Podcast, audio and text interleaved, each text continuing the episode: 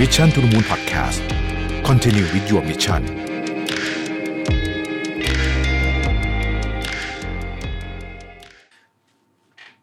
สวัสดีครับ ยินดีต้อนรับเข้าสู่ Mission to the Moon Podcast นะครับ คุณอยู่กับประวิทยานุสาหะครับ วันนี้จะมาชวนคุยประเด็นหนึ่งที่น่าสนใจดีก็คือเรื่องของข่าวนะครับ การเสพข่าว ต้องบอกอย่างนี้ก่อนว่า จริง ๆ การอ่านข่าวเนี่ยหรือหรือการเสพข่าวต่างๆเนี่ยเป็นเรื่องที่ ผมก็ใช้เวลาค่อนข้างเยอะนะฮะแล้วก็ Mission to the Moon เองก็มีรายการข่าวอยู่ด้วยเนี่ยนะฮะแต่ว่าวันนี้จะมาชวนคุยว่าเราเสพข่าวหรือเรื่องที่เกี่ยวข้องกับข่าวเนี่ยเเยอะขนาดไหนนะครับ เรื่องหนึ่งเราอ่านวันละกี่รอบนะฮะบนเว็บไซต์เนี่ยเว็บไซต์ที่เอาไปอ่านข่าวเนี่ยเราเข้าเราเข้ากี่เว็บนะฮะเราก็ใช้เวลาบนฟีดที่เกี่ยวข้องกับเรื่องข่าวเนี่ยเยอะแค่ไหน นะครับ คือต้องบอกว่าข่าวหรือว่านิวส์เนี่ยนะฮะมันก็เป็นเรื่องที่ประชากรทั่วโลกเนี่ยนิยมแล้วก็ชื่นชอบที่จะที่จะเสพอยู่แล้วนะครับ แล้วก็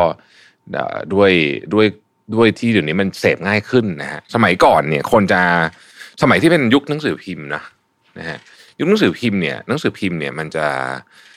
มักจะเราจะมักจะอ่านกันตอนช่วงเวลาว่าง โดยเฉพาะช่วงเช้านะครับ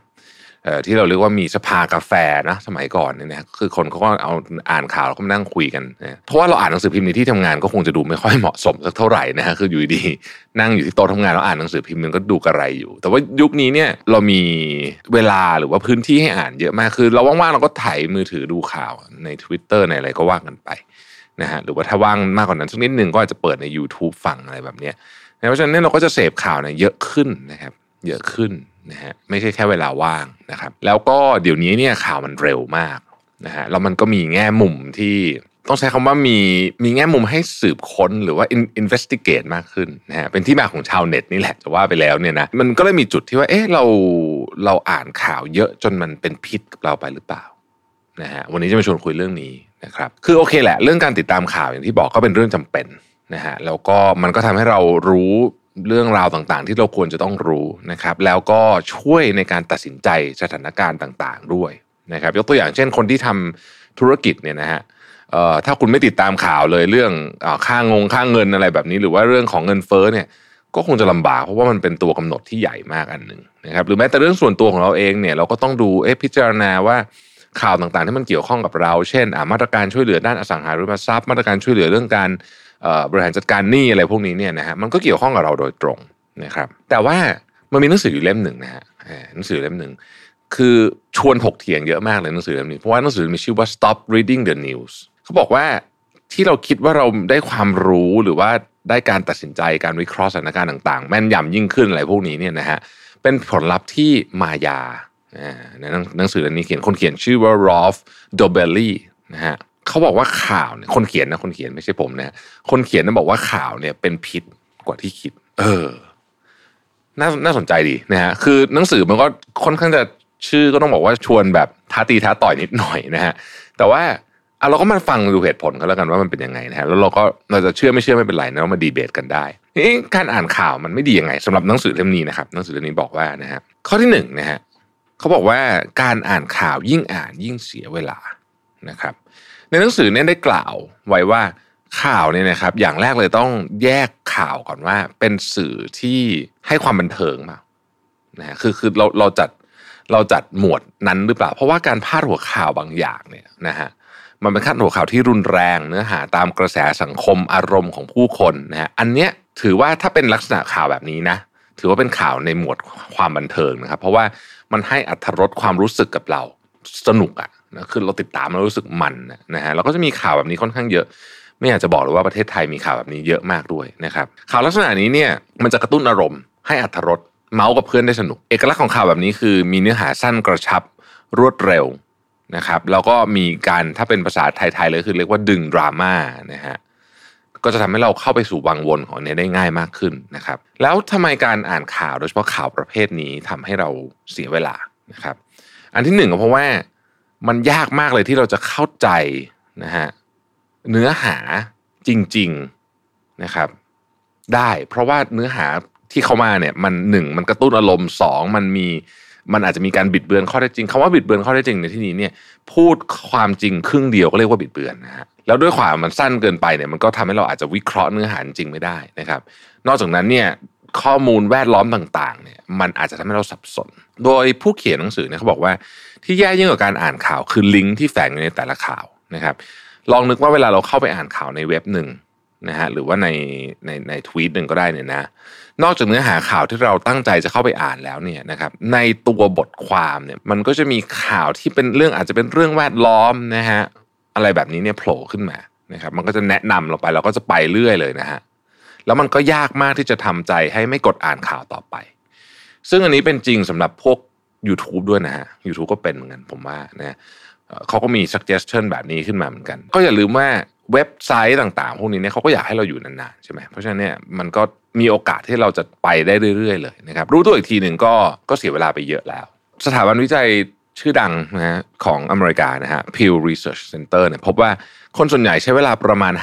58-96 นาทีในการบริโภคข่าวในแต่ละวันนะครับโดยเฉพาะคนที่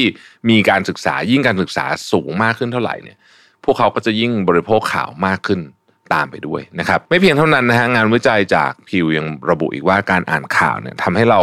หยุดคิดไม่ได้ถ้าเราหยุดคิดไม่ได้นะครับ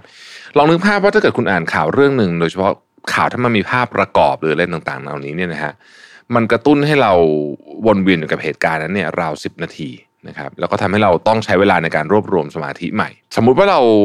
เราอยากจะทำอย่างอื่นต่อนั้นลองนึกดูนะว่าถ้าวันหนึ่งอะเราอ่านข่าวเนี่ยสักชั่วโมงกว่าๆเนี่ยนะฮะแต่ว่ามันไม่ได้อ่านต่อเนื่องกันใช่ไหมเราอ่านอาจจะอ่านเป็นช่วงเวลาสั้นๆเนี่ยมันทำให้การสตาร์ทใหม่ของเราเนี่ยยากมาก แล้วแถมนิดนึงคือว่า ถ้าเป็นการอ่านตอนใกล้นอนเนี่ยนะฮะมีโอกาสที่มันจะไม่ใช่อ่านเสพผมพูดผิดเสพข่าวตอนใกล้นอน เพราะมันอาจจะมาในรูปแบบของวิดีโออะไรเงี้ยมันก็ทำให้เราบางทีคิดวนอยู่กับเรื่องนั้นโดยเราไม่รู้ตัวด้วยซ้ำนะครับ เรื่องที่สองเนี่ยเขาบอกว่าสุขภาพจิตอาจจะแย่เพราะข่าวได้นะครับ โดยปกติในคนส่วนมากเนี่ยมักจะจดจำและให้ความสำคัญกับข่าวร้ายมากกว่าข่าวดีนะฮะสังเกตดูสิครับว่า เวลาเราเห็นคนแชร์อะไรไปเยอะๆนะในออนไลน์เนี่ยมันมักจะเป็นข่าวร้ายนะฮะ ข่าวดีขายไม่ค่อยได้ นอกจากบางเรื่องเท่านั้นจริง ๆ โดยทางจิตวิทยาเนี่ยเราเรียกสิ่งนี้ว่าอคติจากการให้ความสำคัญกับข้อมูลเชิงลบหรือว่า negative bias นะครับ โดยงานวิจัยเนี่ยเขาพบว่าคนส่วนมากเนี่ยจะถูกกระตุ้นต่อสิ่งเร้าในเชิงลบ รุนแรงกว่าสิ่งเราในเชิงบวก อย่างเช่น การที่ราคาหุ้นตก 10%เนี่ยจะส่งผลให้อารมณ์ของเราขุ่นมัว แล้วก็อมทุกข์มากกว่าราคาหุ้นขึ้น 10%โดยบรรดาคนที่อยู่ในแวดวงเองเนี่ยก็รู้จักปรากฏการณ์ negative bias เป็นอย่างดีนะครับแล้วก็คนเยอะเลยที่จะใช้ประโยชน์จากสิ่งนี้ในการป้อนเรื่องที่น่ากลัวนะเรื่องที่ชวนวิตกกังวลเข้าสู่สมองเราอย่างไม่หยุดหย่อนนะครับงานวิจัยจากสมาคมจิตวิทยาของสหรัฐเนี่ยออกมาเปิดเผยข้อมูลว่า ผู้ใหญ่ชาวอเมริกันส่วนมากมีภาวะเครียดสะสมจากการอ่านข่าวมากเกินไปนะครับรวมถึงในปัจจุบันเนี่ยอย่างที่กล่าวไปในตอนต้นนะครับ คือเราเข้าถึงข่าวได้ง่ายขึ้นเร็วขึ้นนะฮะบางทีมันมานิดเดียวเราเราก็เข้าไปอ่านแล้วเนี่ยมันก็ทำให้เราต้องติดตามไปเรื่องมันเรื่องมันเยอะนะฮะแล้วเนื้อหาข่าวเนี่ยนะฮะเขาก็มีการเก็บข้อมูลนะครับก็คนพบว่าในปริมาณที่มันเยอะขึ้นเนี่ยนอกจากจะมีข่าวที่เป็นข่าวปลอมข่าวต่างๆ พวกนี้เนี่ยสิ่งที่เขาค้นพบอันนึงที่น่าสนใจก็คือว่าเนื้อหาข่าวเนี่ยมันรุนแรงกว่าเดิม โดยเฉพาะข่าวอาชญากรรมหรือภัยธรรมชาติ พอมันรุนแรงกว่าเดิมเนี่ยนะครับก็จะส่งผลต่อสุขภาพจิตของผู้อ่านนะครับอาจจะทำให้เราอารมณ์แปรปรวนวิตกกังวลนะฮะหรือว่ามีพฤติกรรมที่ก้าวร้าวขึ้น นอกจากนี้ยังพบว่าความเครียดที่เกิดจากการอ่านข่าวเนี่ยยังส่งผลให้ไฮโปทาลามัสซึ่งเป็นสมองที่ไวต่อความรู้สึกนี่นะครับทำการหลั่งอะดรีนาลีน แล้วก็แล้วก็คอร์ติซอลนะครับซึ่งมันเป็นฮอร์โมนที่สัมพันธ์กับ ความเครียดและความวิตกกังวลเมื่อคอร์ติซอลเพิ่มสูงขึ้น ก็จะทำให้ระบบภูมิคุ้มกันเราอ่อนแอลงนะครับแล้วก็ยังเป็นการปิดกั้น growth ฮอร์โมนอีกด้วยนะครับข้อที่3นะฮะคือพอเราอ่านข่าวเยอะๆเนี่ยเราอดไม่ได้ที่จะแสดงความคิดเห็น ซึ่งอาจจะผิดพลาดนะครับหนังสือ Stop Reading the News เนี่ยยังเผยอีกว่าคนเรามีแนวโน้มอยากจะแสดงความคิดเห็นมากยิ่งขึ้น โดยเฉพาะอย่างยิ่ง ตอนที่กำลังอ่านข่าวอยู่บนแพลตฟอร์มออนไลน์นะครับ แล้วก็ข่าวที่อยู่บนเว็บไซต์เนี่ยก็มีแนวโน้มสูงมากที่จะเข้าข้างความเห็นแบบคุณพูดง่ายๆคือเรามี confirmation bias นะครับ confirmation bias จากอัลกอริทึมนั่นเองพูดเร็วๆนะ confirmation bias ก็คือว่าบางทีเราสรุปไปแล้วแหละว่าเราอยากจะเชื่อเรื่องนี้ แล้วเราหาหลักฐานมาสนับสนุนนะครับอัลกอริทึมของโซเชียลมีเดียรู้ว่าเราอยากได้หัวข้อแบบไหนสนใจทิศทางแบบไหนสมมติเรื่องการเมืองมันจะเอ็นไปทางไหนนะฮะสนใจข่าวแบบไหนนะครับ และอัลกอริทึมก็ยังรู้ด้วยว่าคุณไม่ชอบข่าวแบบไหน คุณไม่ชอบความคิดเห็นในการเมืองแบบไหนนะฮะพอคุณรับข่าวที่เข้าข้างคุณมากขึ้นเท่าไหร่ ความมั่นใจของคุณก็จะเพิ่มมากขึ้นนะครับ โดยทำให้เราเนี่ยบางทีเราไม่รู้สึกตะขิดตะขวงหรือว่าเขินอายหรือกระตุกต่อม ในการแสดงความคิดเห็นที่ละเอียดอ่อนออกไปพูดง่ายๆคือเราอาจจะรับสารข้างเดียวนั่นแหละ ลองนึกดูนะครับว่าเราเอาแบบง่าย ๆเลยนะฮะเอาแบบง่าย ๆ เอาอันที่มันไม่ต้องมีเรื่องของการถกเถียงในแง่ของความเชื่อเยอะเช่นเรื่องของการเงิน นะครับ ถ้าเราชอบอ่านข่าวทางการเงินเป็นชีวิตจิตใจ ซึ่งก็เป็นเรื่องที่ดีนะฮะแล้วเราไปเจอข่าวประเภทแบบพาดหัวข่าวแบบ ระบบการเงินโลกเปลี่ยนไป หลังพบว่าสกุลเงินสหรัฐมีความเสี่ยงกว่าที่คิดนะนะอันนี้ก็จะเจอบ่อยนะฮะหรือว่าแบงค์ถ้าเกิดเอาแบบคลิกเบสสุดๆนะฮะ US ดอลลาร์จะกลายเป็นแบงก์กงเต็กอะไรแบบนี้นะฮะเราก็จะเคยเห็นข่าวประเภทนี้นะครับหรือสมมติว่าเขาบอกว่าเร็วๆนี้รัฐบาลจะออกกฎหมายบังคับใช้เงินดิจิทัลอะไรแบบนี้นะฮะ ไม่ว่าคุณจะมีความเห็นที่ตรงหรือไม่ตรงกับการพาดหัวข่าว แต่ถ้าคุณติดตามเรื่องนี้มาอย่างใกล้ชิดนะครับ คุณจะถูกดึงดูดให้เขาเข้าไปอ่าน แล้วเราก็อยากจะแสดงความคิดเห็นใช่ไหมถ้าเกิดเป็นอย่างนั้นเนี่ยแปลว่าเรามีโอกาสที่จะตกหลุมกับดักของข่าวเขาแล้วนะหนังสือเล่มนี้บอกไว้ว่าอย่างนั้นนะฮะผมขอเน้นในครั้งว่าอันนี้เป็น มาจากหนังสือนะอันนี้ไม่ใช่สิ่งที่ผมคิดนะฮะเดี๋ยวผมจะบอกว่าผมคิดยังไง แต่ว่าหนังสือ Stop Reading the News เนี่ยอธิบายว่าคนเราไม่อยากแสดงความคิดเห็นเกี่ยวกับเรื่องที่เราสนใจอยู่แล้วนะครับแม้ว่าเราจะไม่ได้ชำนาญหรือว่าเชี่ยวชาญเลย ดังนั้นเราจึงมีความเห็นที่อาจจะไม่อาจจะไม่ถูกต้องนะแล้วก็อาจจะใช้คำว่าแคบ นะครับ ซึ่งเป็นความผิดพลาดที่เห็นได้บ่อยจากผู้ที่ชอบอ่านข่าวหรือว่าสนใจเรื่องใดเป็นพิเศษนะครับ ผู้เขียนเนี่ยเขาบอกว่าพฤติกรรมอันนี้เนี่ยเขาเรียกว่าผลลัพธ์ของการตัดสินใจจากความรู้สึกแบบแรก และเป็นการตัดสินใจที่ตื้นเขินนะโดยมันมีสองทางเลือกเท่านั้นนะฮะทางเลือกที่หนึ่งก็คือความรู้สึกเชิงบวกคือชอบ หรือว่าทางเลือกที่สองคือความรู้สึกเชิงลบคือไม่ชอบนะครับ โดยเฉพาะอย่างยิ่งเมื่อเราอ่านข่าวแบบเนี้ยนะความรู้สึกแวบที่เข้ามาเนี่ยจะถูกกระตุ้นออกมามากที่สุด ซึ่งมันเป็นเรื่องที่ยากมากที่คุณจะอ่านข่าวแล้วไม่มีอารมณ์ร่วมอะไรเลย โดยเฉพาะเป็นเรื่องถ้ามันเป็นเรื่องที่คุณสนใจนะครับ เพราะฉะนั้นทางผู้เขียนแนะนำว่าทางที่ดีที่สุดเนี่ยนะฮะให้จำไว้ว่าคุณไม่จำเป็นจะต้องมีความคิดเห็นกับทุกเรื่องบนโลกก็ได้ หรือทุกเรื่องที่คุณสนใจก็ได้นะครับ อันที่สี่นะฮะเขาบอกว่าอ่านข่าวเยอะๆเนี่ยมันจะเกิดการเปรียบเทียบได้ยังไงนะฮะ คือหากคุณเป็นคนที่อ่านข่าวมายาวนานนะครับ คุณก็จะคุ้นเคยกับการจัดอันดับต่างๆ มีตลอดนะข่าวที่จัดอันดับต่างๆนะครับ ผมเองก็มาเล่าอยู่เรื่อยๆนะครับประเทศที่ร่ำรวยที่สุด มหาเศรษฐีที่ร่ำรวยที่สุดประเทศที่มีสวัสดิการดีที่สุดการศึกษาดีที่สุดบุคคลยอดเยี่ยมนะแบรนด์ที่ดีที่สุดอะไรต่างๆนานาเหล่านี้นะครับเขาบอกว่ารู้ไหมว่าข่าวประเภทนี้เนี่ยทำให้คุณเครียดโดยไม่รู้ตัว เพราะว่าการจัดลำดับหรือว่าการการทำแรงกิ้งเนี่ยนะถือเป็นการแข่งขันตามธรรมชาติ ของมนุษย์มายาวนานนะครับ โดยเฉพาะจริง ๆ สัตว์อื่นด้วยแหละ แต่ว่าโดยเฉพาะสัตว์สังคมแบบมนุษย์เนี่ยนะฮะเราค่อนข้างจะใช้คำว่าหมกมุ่นกับลำดับชั้นทางสังคมอยู่เสมอ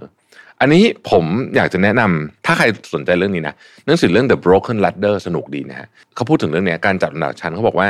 จริงๆอะไอ้เรื่องของความเหลื่อมล้ำเนี่ยประเด็นที่คนไม่ค่อยได้พูดถึงก็คือว่า ความรู้สึกไม่มีหรือความรู้สึกขาดแคลน ทรัพยากรเนี่ยมันจะมันเป็นมันเป็นการเปรียบเทียบ คือถ้าทุกคนมีเงินหนึ่งร้อยเท่ากันหมดนะฮะเราก็จะไม่รู้สึกว่าเรามีเงินน้อย แต่ถ้าเกิดคนอื่นมีเงินพันแล้วเรามีเงินหนึ่งร้อยเนี่ยเราจะรู้สึกว่าเรามีเงินน้อยเออเปรียบเทียบเร็วๆอย่างนี้กันเดี๋ยวผมจะมารีวิวหนังสือเล่มนั้นให้ฟังด้วยนะฮะเออคือสรุปว่าลำดับขั้นเนี่ยมันเป็นเรื่องที่สำคัญนะครับ เวลาเราเห็นลำดับที่อยู่ในข่าวเนี่ยมันมักจะไม่ค่อยเกี่ยวกับเราสักเท่าไหร่ด้วยคือมันไกลตัวมากนะครับ เช่น คนที่ดาราหรือว่าคนดังที่โพสไอจีได้เงิน ต่อครั้งมากที่สุดสิบอันดับของโลกนะฮะหรือเรื่องเอเศรษฐีอะไรอย่างเงี้ยนั่นนะเอ่อคนทั่วๆไปเนี่ยหรือว่าแม้แต่คนที่อยู่ในวงการเรานะครับ เช่นสมมติของผมอาจจะเป็นนักการตลาดที่เก่งที่สุดในโลกอะไรแบบเนี้ยคนที่อยู่ในพอเราอ่านแล้วมันไกลกับเรามากเนี่ยนะฮะเราในในฐานะที่เรียกว่าเป็นคนบุคคลทั่วไปนะครับ บุคคลทั่วไปที่ อาจจะอยู่ในแวดวงนั้น แต่ไม่ได้มีความโดดเด่นอะไรพอยิ่งอ่านพวกนี้มันก็จะยิ่งวิตกและเครียดนะฮะโดยไม่รู้ตัวนะครับ อันนี้ยังเรียกว่าเป็นการจัดลำดับเชิงบวกนะฮะทีนี้ไม่มีอันหนึ่งนะฮะแรงกิ้งที่เราไม่ค่อยอยากจะอยู่ ก็คือการจับลำดับเชิงลบนะครับ พวกนี้เนี่ยมันจะเป็นข่าวที่นำเสนอเกี่ยวกับความไม่ปลอดภัย เช่น สมมุติเขาบอกว่าข่าวคนคลุมคลั่งไล่ยิงพลเมืองนั้นเป็นการจัดลำดับเชิงลบยังไงนะฮะ ผู้เขียนเนี่ยเขาได้อธิบายว่าขณะที่เอาอ่านข่าวแบบนี้สมมติมีคนออกมายิงคนเนี่ยนะฮะจะทำให้สมองเราแบ่งแยกและเกิดการเปรียบเทียบโดยไม่รู้ตัวเช่นกัน เช่น คุณจะรู้สึกว่า